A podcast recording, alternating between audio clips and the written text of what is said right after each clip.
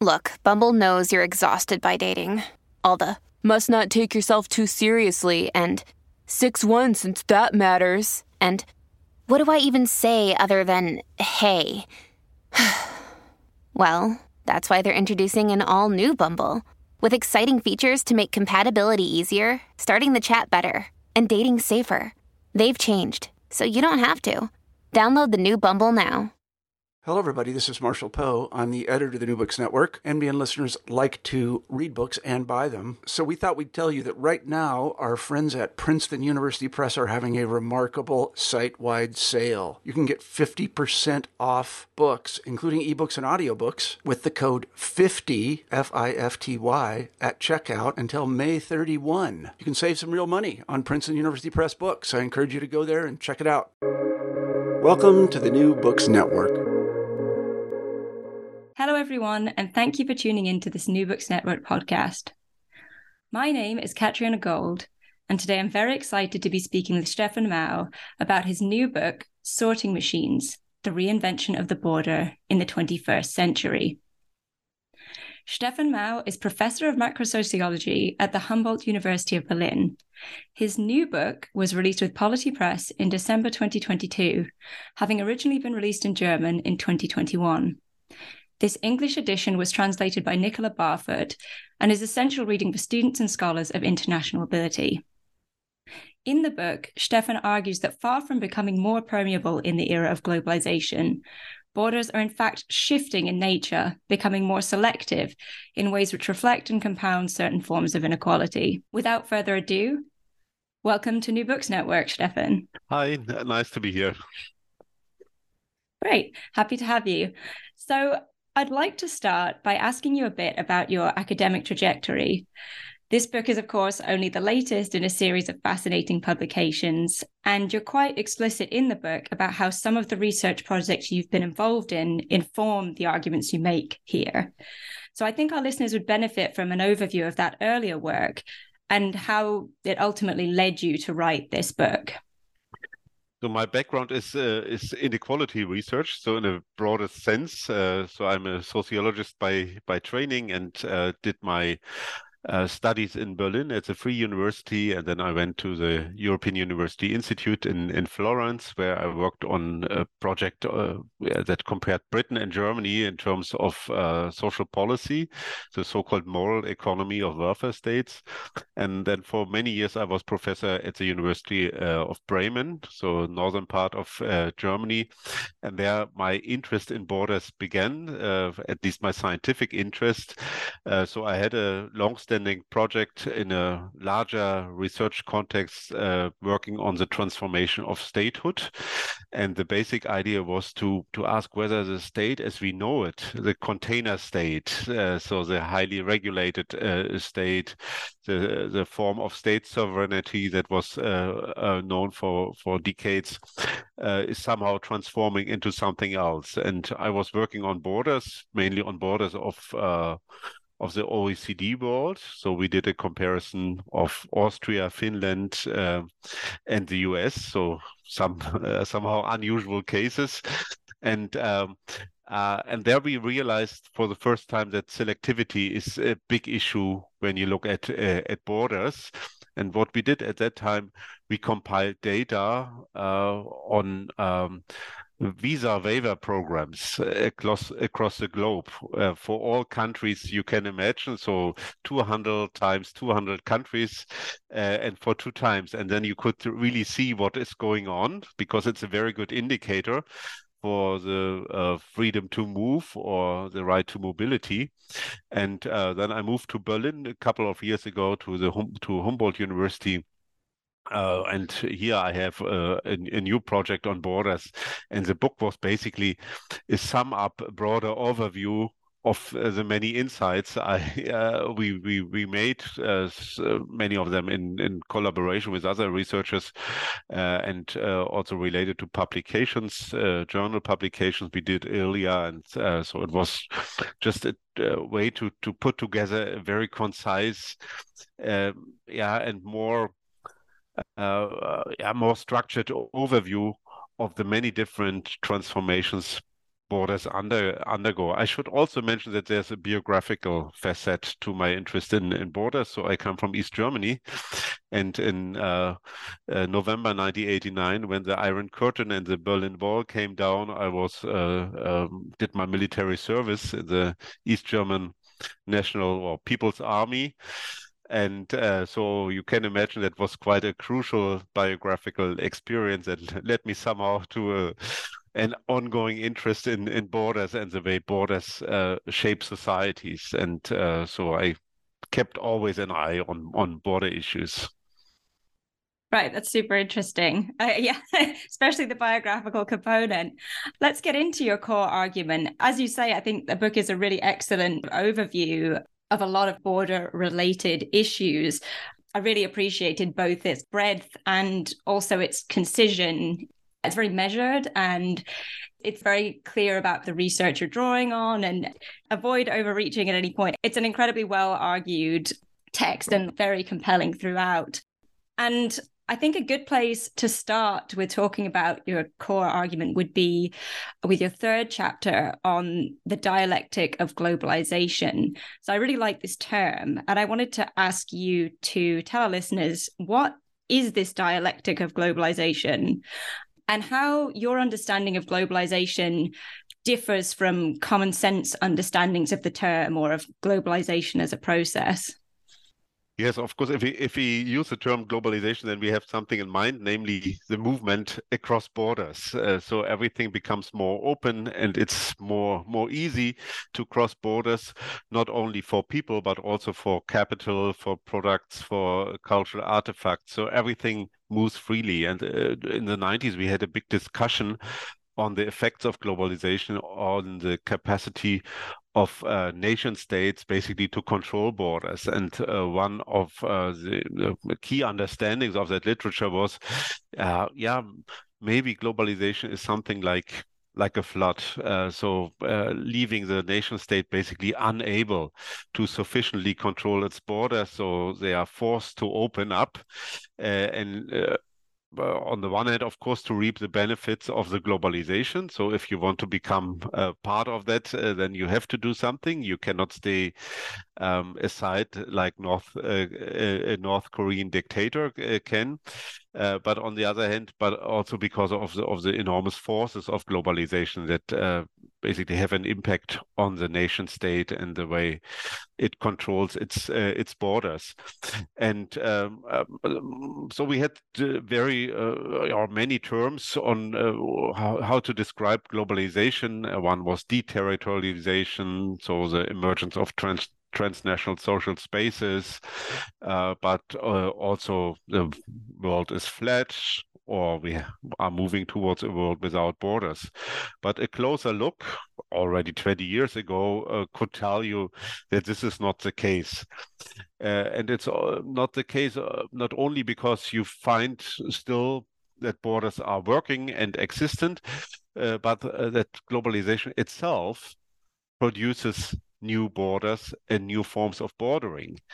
so, and I, my claim in the book is that there's a co-constitutive relationship between debordering and rebordering.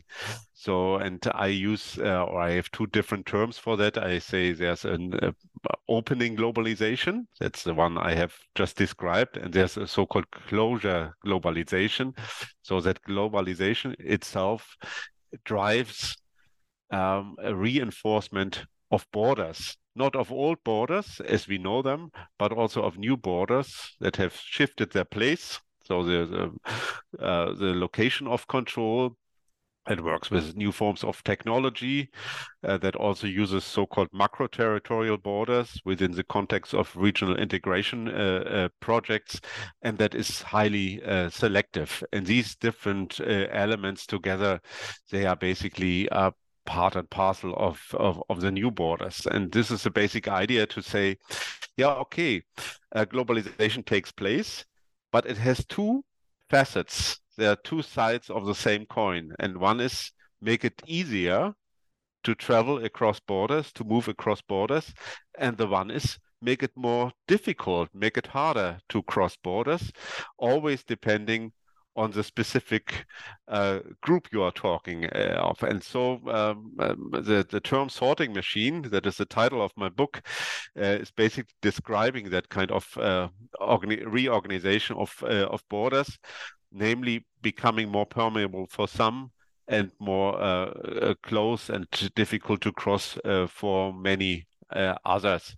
And if you look at the numbers, for example, uh, then uh, we know uh, that uh, just a very small part of the world population actually travels across borders. Uh, and not only for lack of resources, the others don't do it, but mainly for reasons that they are excluded uh, uh, yeah, from from other states, from entering other ter- territories. Right, and as an inequalities researcher, you're sort of well positioned to write and think about how this these kind of questions of bordering intersect with broader questions of inequality.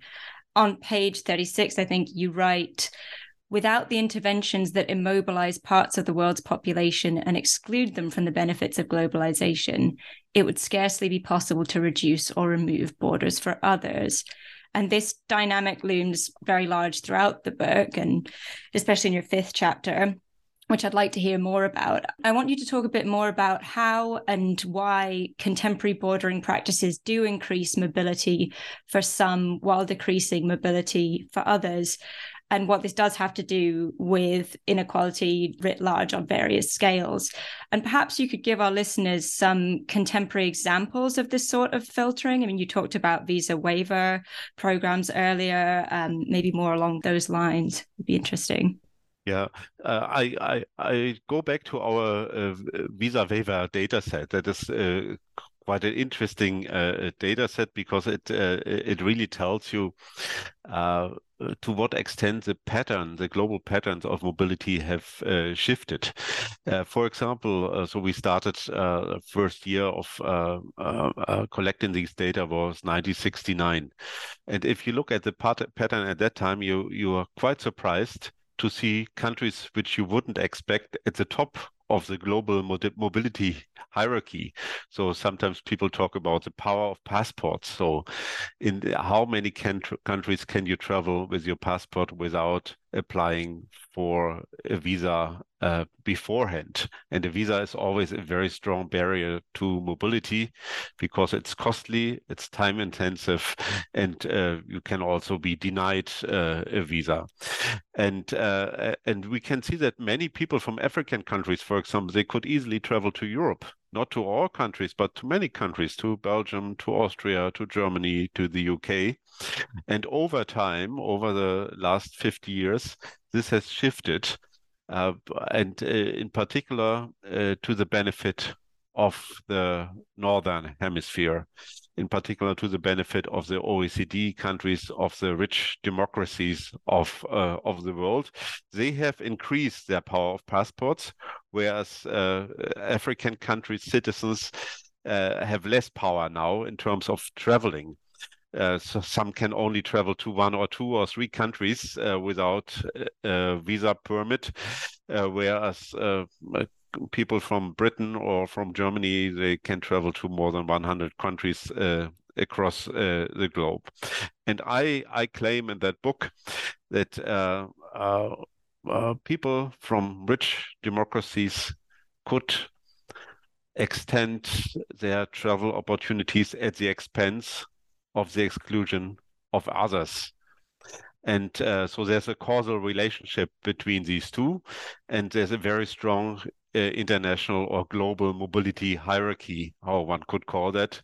And if you think that uh, mobility is a very high value, so the, uh, the ability to move freely to change your place of location has a very high value in our lifestyle, then uh, we can automatically say, um, so this has happened to the disadvantage of most of the world's uh, population for and uh, Zygmunt Bauman uh, one of the key persons I'm referring to in that book has uh, uh, had this, uh, this, very nice expression some inhabit the globe others are chained to place. So this is basically an effect of of globalization. Because yeah why is it that the case? Globalization would probably not be thinkable if we would open up all borders for all people. Because then uh, people states really would uh, lose their ability to control. They would lose their ability uh, to tax people. They would lose their ability to provide security for their populations. So they have to be selective uh, to uh, some extent. And the stronger impact on inequality is a side effect of uh, the, the ongoing interest in control and protect uh, territories. And um, um, so, in the in the long run, one could say there's a very yeah predominant mobility pattern.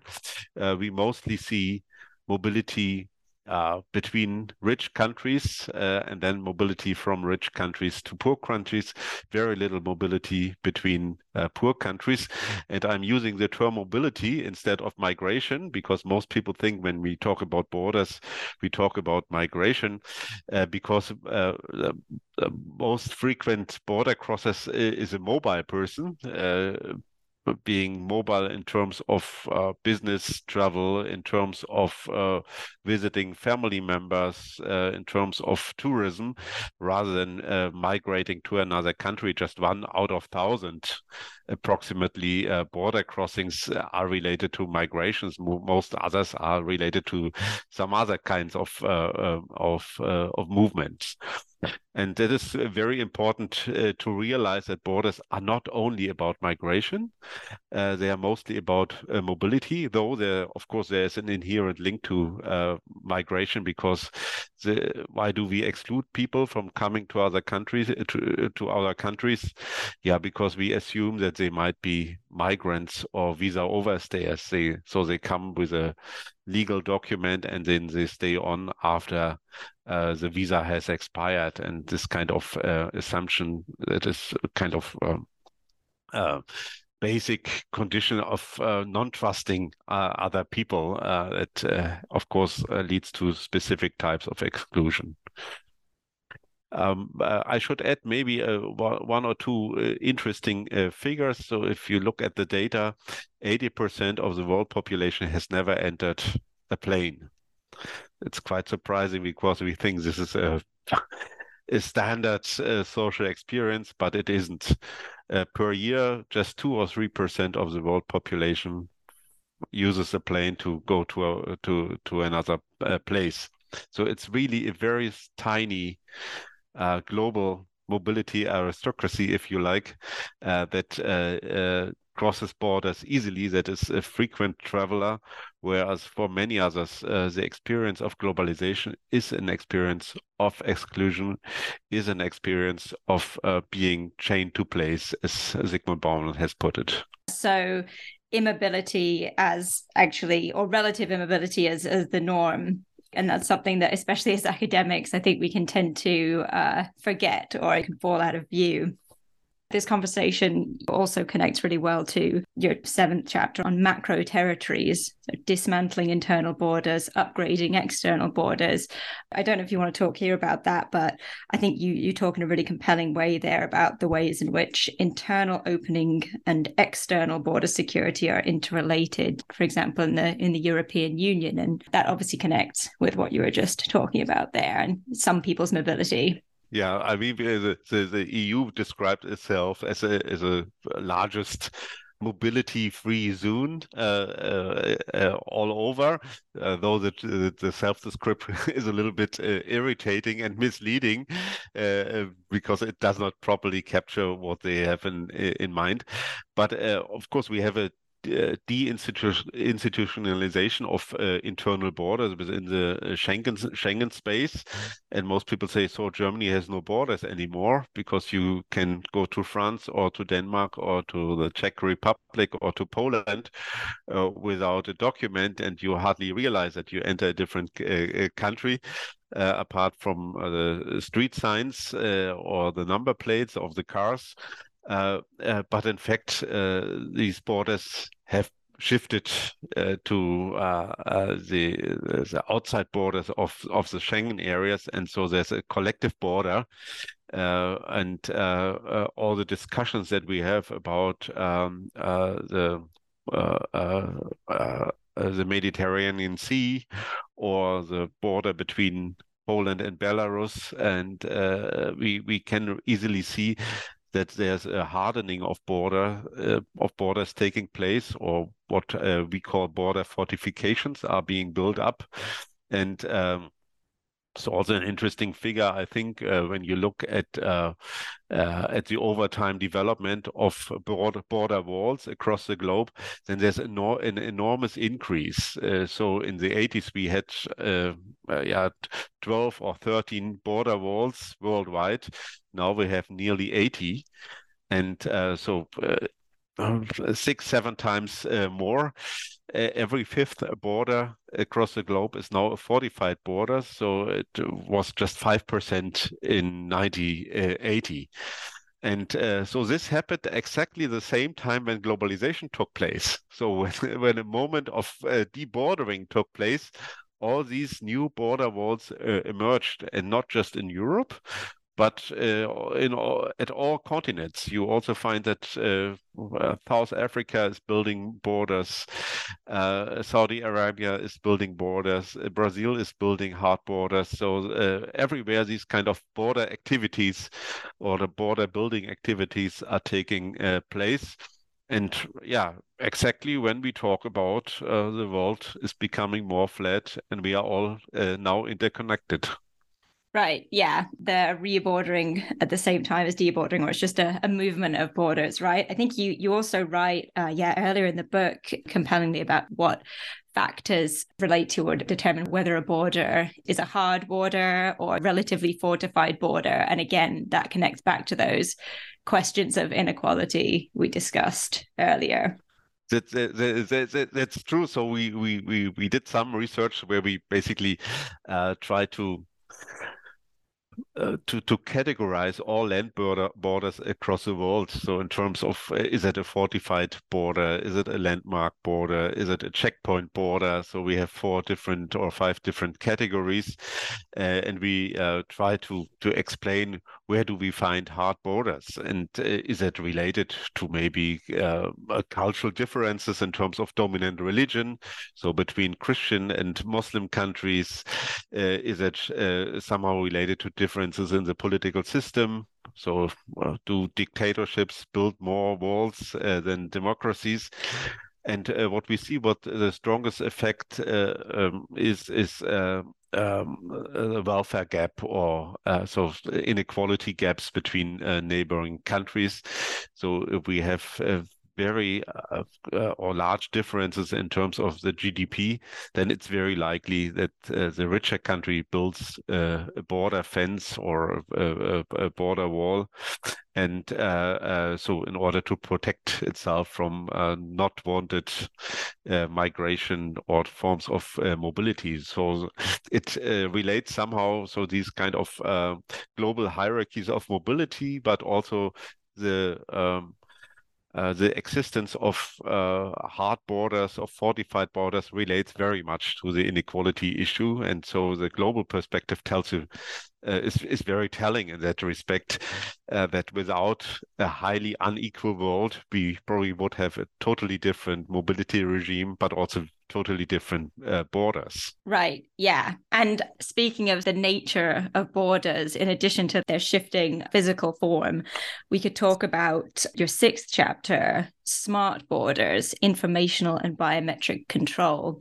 So maybe changing tack a bit, you talk here about the border as a data extraction point and a site where new technologies of risk classification are enacted. And you also discuss how such borders, smart borders, are increasingly connected with other forms of surveillance and data collection. So, China's social credit system or the US requirement that visa applicants provide their social media accounts for inspection. And of course, there's a longer history of interconnections between the government of mobility and other security concerns and databases. Like in my research on the Cold War, I found extensive data sharing between the US Passport Office and the FBI. But now the scope and nature of contemporary practices does seem to have shifted, obviously enabled by technological developments in the meantime. So maybe you could say a bit more about that. What is a smart border and why does all this matter? Yeah, the smart border. It's uh, yeah, it's it's a term that is used for two aspects. So one is uh, basically the surveillance of uh, border, uh, the border line or border regions. So with technical means or technological means. But the other one is more important for me on the book. Uh, that is uh, uh, the change of um, control technologies at the border. So the old border, basically, how did it function? You went there, you had a passport, you had maybe a visa stamp, and you gave your passport to a border guard and this person checked it and looked whether the photography looks uh, looks like you and then you could pass or you were uh, rejected. Now very often the border already knows you when you uh, um, uh, approach uh, the border. Uh, so there are pre-stored information very often biometric information fingerprint iris scan uh, and uh, so there's uh, so this is a data point where you where you enter, and then you are automatically checked with pre-stored uh, information that is then related to your body, and uh, and we also have a, a development of so-called ABC borders, so automated border control forms where no officer is needed anymore. Uh, you know that from airports very often you have smart tunnels or uh, smart crossing points uh, where uh, certain information on you as a person is pre-stored and you are of course very well uh, identified uh, via biometric uh, information. So you do not feel the border anymore. Uh, we have that at different uh, Asian airports. Um, you use an app, you uh, upload uh, your information and it's always stored there and uh, you do not feel the border anymore because it functions like um, a supermarket uh, uh, automatic door. You approach it, uh, the border recognizes you, it opens, and then it closes once you passed. And this is a very interesting uh, development uh, because that also means that for those who are welcome travelers, the experience of the border will basically disappear. You will not feel uh, the border anymore. For many others, the border will stay closed, and you will have the feeling so there is no border anymore. I can move freely everywhere. So it's basically, yeah, it's an open space. The world is really um, yeah uh, reachable for me uh, whereas all the other people make the opposite uh, experience for them it's even more rigid and the difference uh, these systems very often they uh, use algorithms to classify people into either trustworthy travelers or risky uh, or less trustworthy uh, travelers. There are now uh, a larger number of so-called uh, trusted traveler programs, and they all uh, are based on the same idea, namely you give data more than you normally would provide when you cross a border. You give data voluntarily, and in return you are part of the fast lane uh, when you uh, cross a border. You it's more convenient. You don't feel the border uh, anymore. And many people of course when you see a long line at at the airport they might uh, want to shift uh, uh, to an to a smart tunnel or a smart border where control is not intervening into your mobility as much and where you do not feel control uh, anymore. Uh, as a UK person, you probably have the experience after dropping out of the European Union that the queues at the airport are not that fantastic and that they get longer. And uh, this is, of course, a very strong uh, incentive uh, uh, to uh, take part in a trusted traveler uh, program. And the more, more data you offer, uh, the better might be your status and uh, the more privileged you are when you cross borders. Right. Yeah. And there's also this question about data sharing that isn't necessarily visible to the traveler, right? At the time that they travel, it seems like there's increasing, I think you say, uh, interoperability between various databases about risky travelers, so on and so forth. Yes, exactly. I mean, the now it's it's not only the body that is crossing borders and circulating, but it's also the data related to to the body, and there are more and more technology firms uh, use uh, yeah so-called identity management uh, systems, uh, where you once uh, um, um, give your data and they are used for very different purposes at different places. Uh, so you use them only once when you travel, uh, and then they move along with you to the next checkpoint, to the next uh, uh desk where you uh, have uh, to enter. And we also have a situation where border control becomes very similar to other forms of control in the public space, even indistinguishable. And the technology firms that offer these kind of systems are also the same. One US uh, uh, firm I mentioned in the book is called Clear. Uh, they uh, were founded after uh, 9-11 and now they say so the coronavirus for example uh, was a very big business opportunity for them because we all had apps downloaded on our mobile phones where we had information stored on our health status, on our traveling traveling history, that were used then to enter restaurants or public spaces or libraries.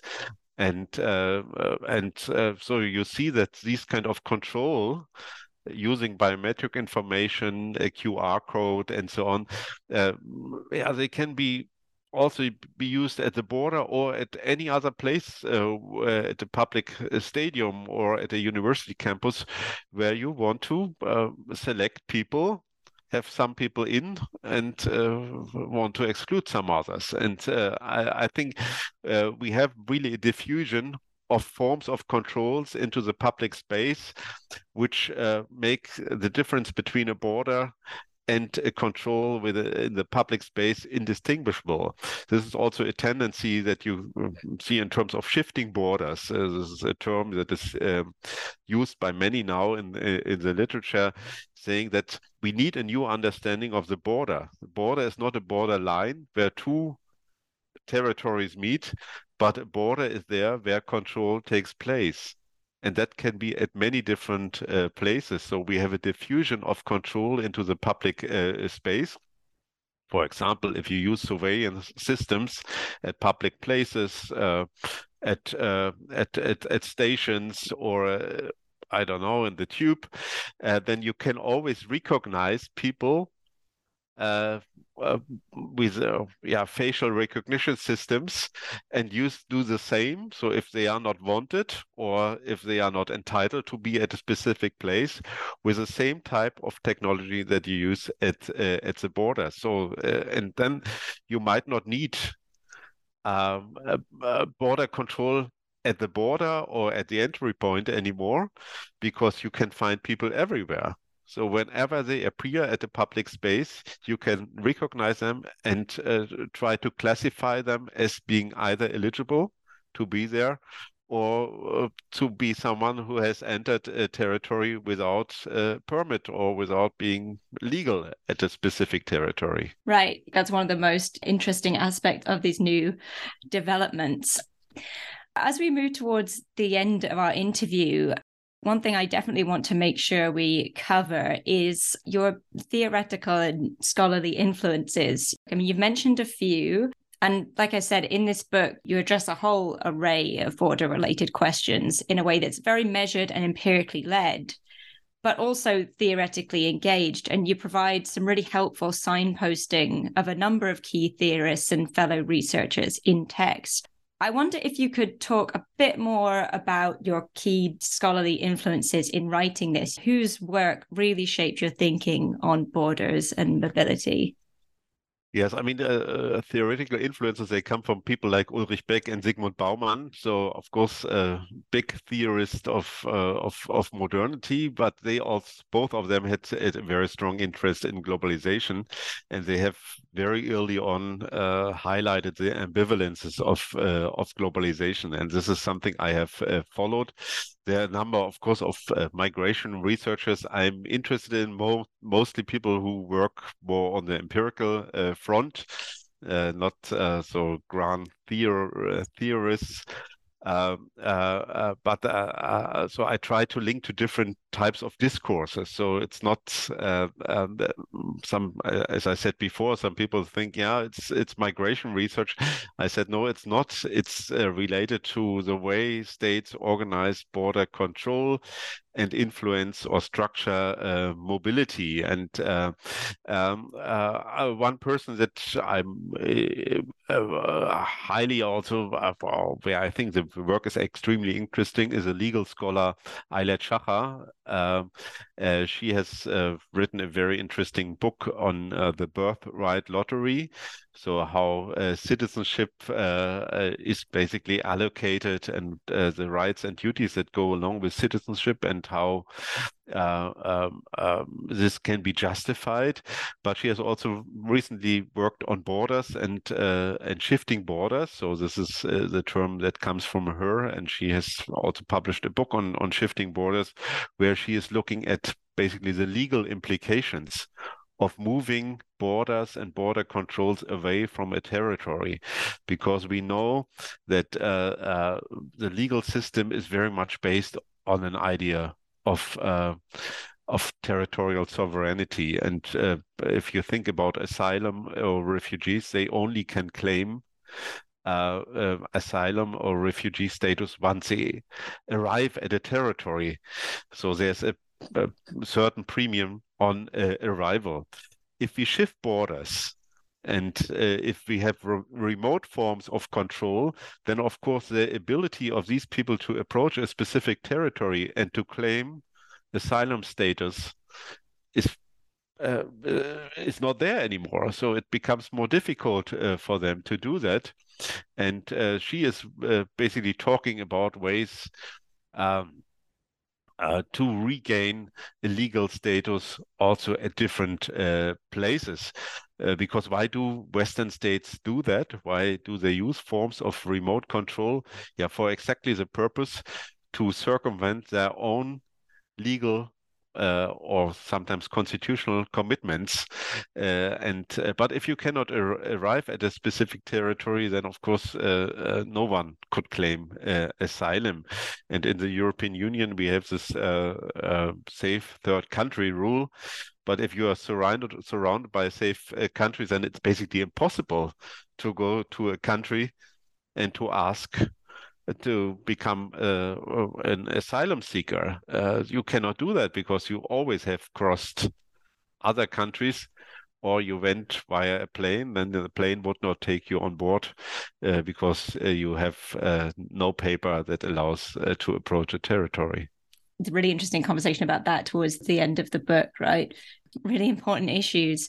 And I think a great place for us to close. But first, I'd like to ask what are you working on now? Yeah, I'm currently working uh, uh, on a book, uh, also a book in, in, in German on a new so-called conflict arenas. Uh, and we um, uh, have done a large uh, empirical studies on so the structure and the content of societal conflicts in terms of inequality conflicts, but also in terms of migration conflicts, climate conflicts, climate conflicts, and uh, and so-called identity politics uh, conflicts. Uh, and so we have written a larger book, a bigger book, and uh, that will come out end of this year, hopefully. All right. Well, I hope to see it in English at some point in the future. Uh, same here, same yeah, yeah, yeah, yeah. It's uh, it's been wonderful talking with you today about this book, and you do have a few other books in English, which I'll I'll put on the page for this podcast as well, so listeners can check those out too. For now, thank you for coming on the show, and thank you everyone else for tuning in. Once again, My name is Katriona Gold, and I've been speaking with Steffen Mau about his new book, Sorting Machines The Reinvention of the Border in the 21st Century, which was translated by Nicola Barfoot and published by Polity in 2022. I highly recommend picking up a copy from your local bookstore, direct from Polity, or from any other ethical retailer. Thanks all for listening. And thanks again, Steffen, for joining me today. Thanks for inviting me.